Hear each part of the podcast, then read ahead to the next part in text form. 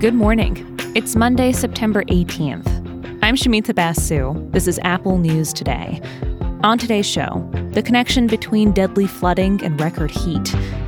America faces down problem gambling as sports betting becomes more common. And a look at the unusual ways striking actors are raising money for out of work colleagues.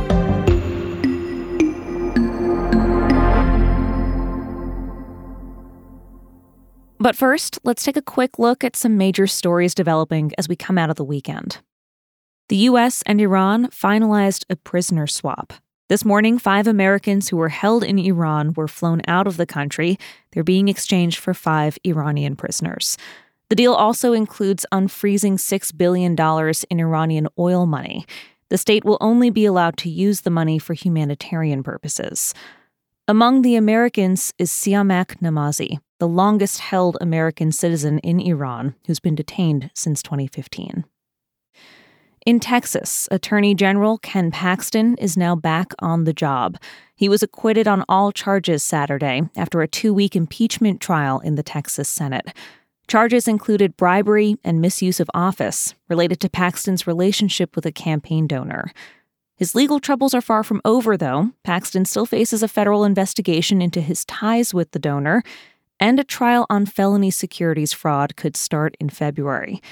Paxton has broadly denied wrongdoing and pleaded not guilty to the fraud charges. In national security news, one of the U.S. military's most advanced fighter jets, an F 35, is missing. There's a search underway to prevent the technology on board from falling into the wrong hands. One of the jets went down near Charleston, South Carolina yesterday. The pilot ejected safely, but it's not clear where the plane ended up.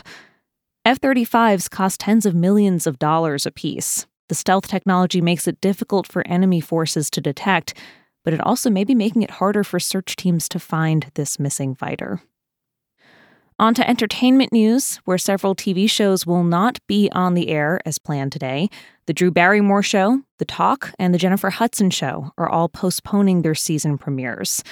This is a reversal on plans to go forward without striking union writers. Talk shows are technically allowed to go on air if the hosts ad lib without scripted material, but the Writers Guild heavily criticized and picketed hosts who plan to do so.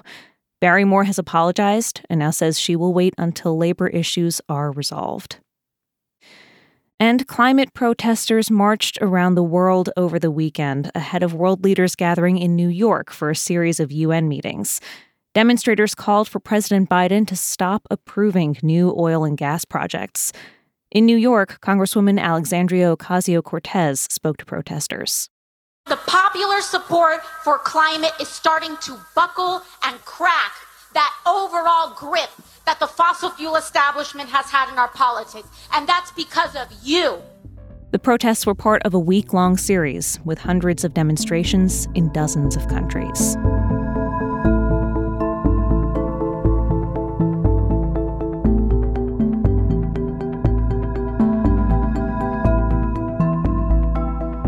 In Libya, the UN says the death toll from the flooding is now at more than 11,000 people. It's one of the deadliest examples of flooding this year, but it's certainly not the only one. From Brazil to China to Greece to the United States, scientists tell the Washington Post this falls in line with predictions that rising temperatures would lead to more extreme floods. And yet, they're shocked at how many places are seeing torrential rain and floods this year. It's too early to tell how much each of these events is driven by climate change, but the connection between heat and floods has been established. And there's a strong chance that this will be the hottest year on Earth in nearly 200 years of record keeping. Scott Dance covers extreme weather for The Post. He told us about how heat can make flooding worse.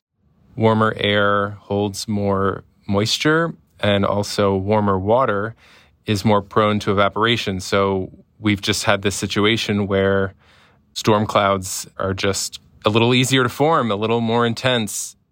Extreme heat in the summer can also damage the soil's natural ability to soak up excess water.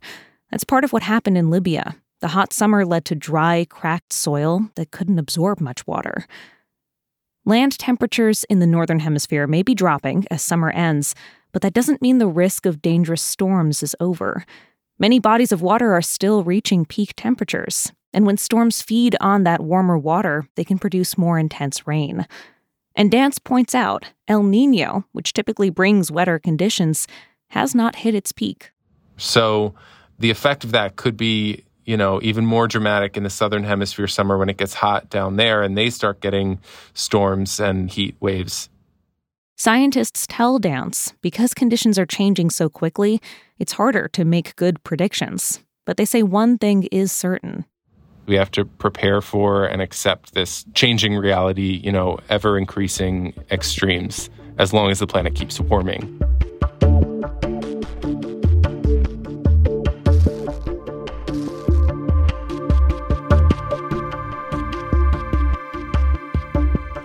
Football season is underway, and it's easier than ever for Americans to legally bet on sports.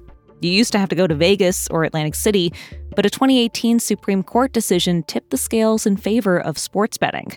Since then, dozens of states approved plans for legal sports gambling. Now you can place bets online, even from your phone, without ever walking into a casino. Dylan Scott from Vox told us that while the U.S. has embraced easy access to gambling, there hasn't been enough planning to take care of problems that can come with it.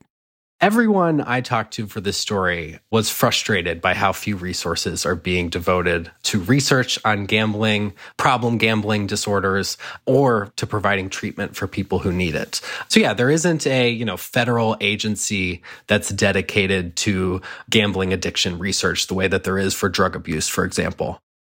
The US spends about $1 on treatment for gambling for every $320 it spends on substance abuse treatment. Many states that make money off gambling don't use any of that revenue for gambling addiction treatment. Scott told us there's a major conflict here. The more people gamble, the more money states make what incentive do they have to try to stop people from gambling if that's going to mean that they're going to make less money from their legal gambling revenue sources? If you do those things that have now gotten the government's sanction and you develop a problem, you know, the kind of compulsive behavior that typifies problem gambling, it might be hard for you to get treatment because the government hasn't, you know, spent nearly as much time on the treatment side of the ledger. Scott points out that there's not much evidence that legalizing gambling produces the kind of big economic gains that supporters claim it does. So, making it easier to gamble without putting real safeguards in place may be a dangerous wager for governments to make.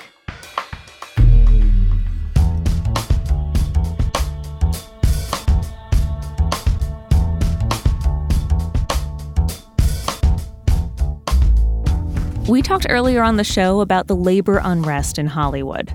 Writers and actors are the ones on strike. But production shutdowns mean that many other people in the entertainment business are also out of work. So celebrities are running an unusual online auction to raise money for workers who've been affected by the strike. There's a wide variety of possibilities, and they run from the mundane to maybe revealing some unexpected hidden talents. Adam Scott is offering to walk your dog. John Lithgow is offering to paint a portrait of your dog. The cast of Bob's Burgers will compose an original song and sing it to you. Busy Phillips is on standby to go to a pottery class with you. Natasha Lyonne will help you solve a Sunday crossword. And one of the hottest offerings so far is the chance to dine with Bob Odenkirk and David Cross. That was up to 10 grand as of this morning. That's just a sampling of what's on offer. The eBay auction runs through the end of the week. You can find all these stories and more in the Apple News app. And if you're already listening in the News app right now, don't go anywhere. We've got a narrated article coming up next from New York Magazine. It explores how adult friendships change among friends who have kids and friends who don't.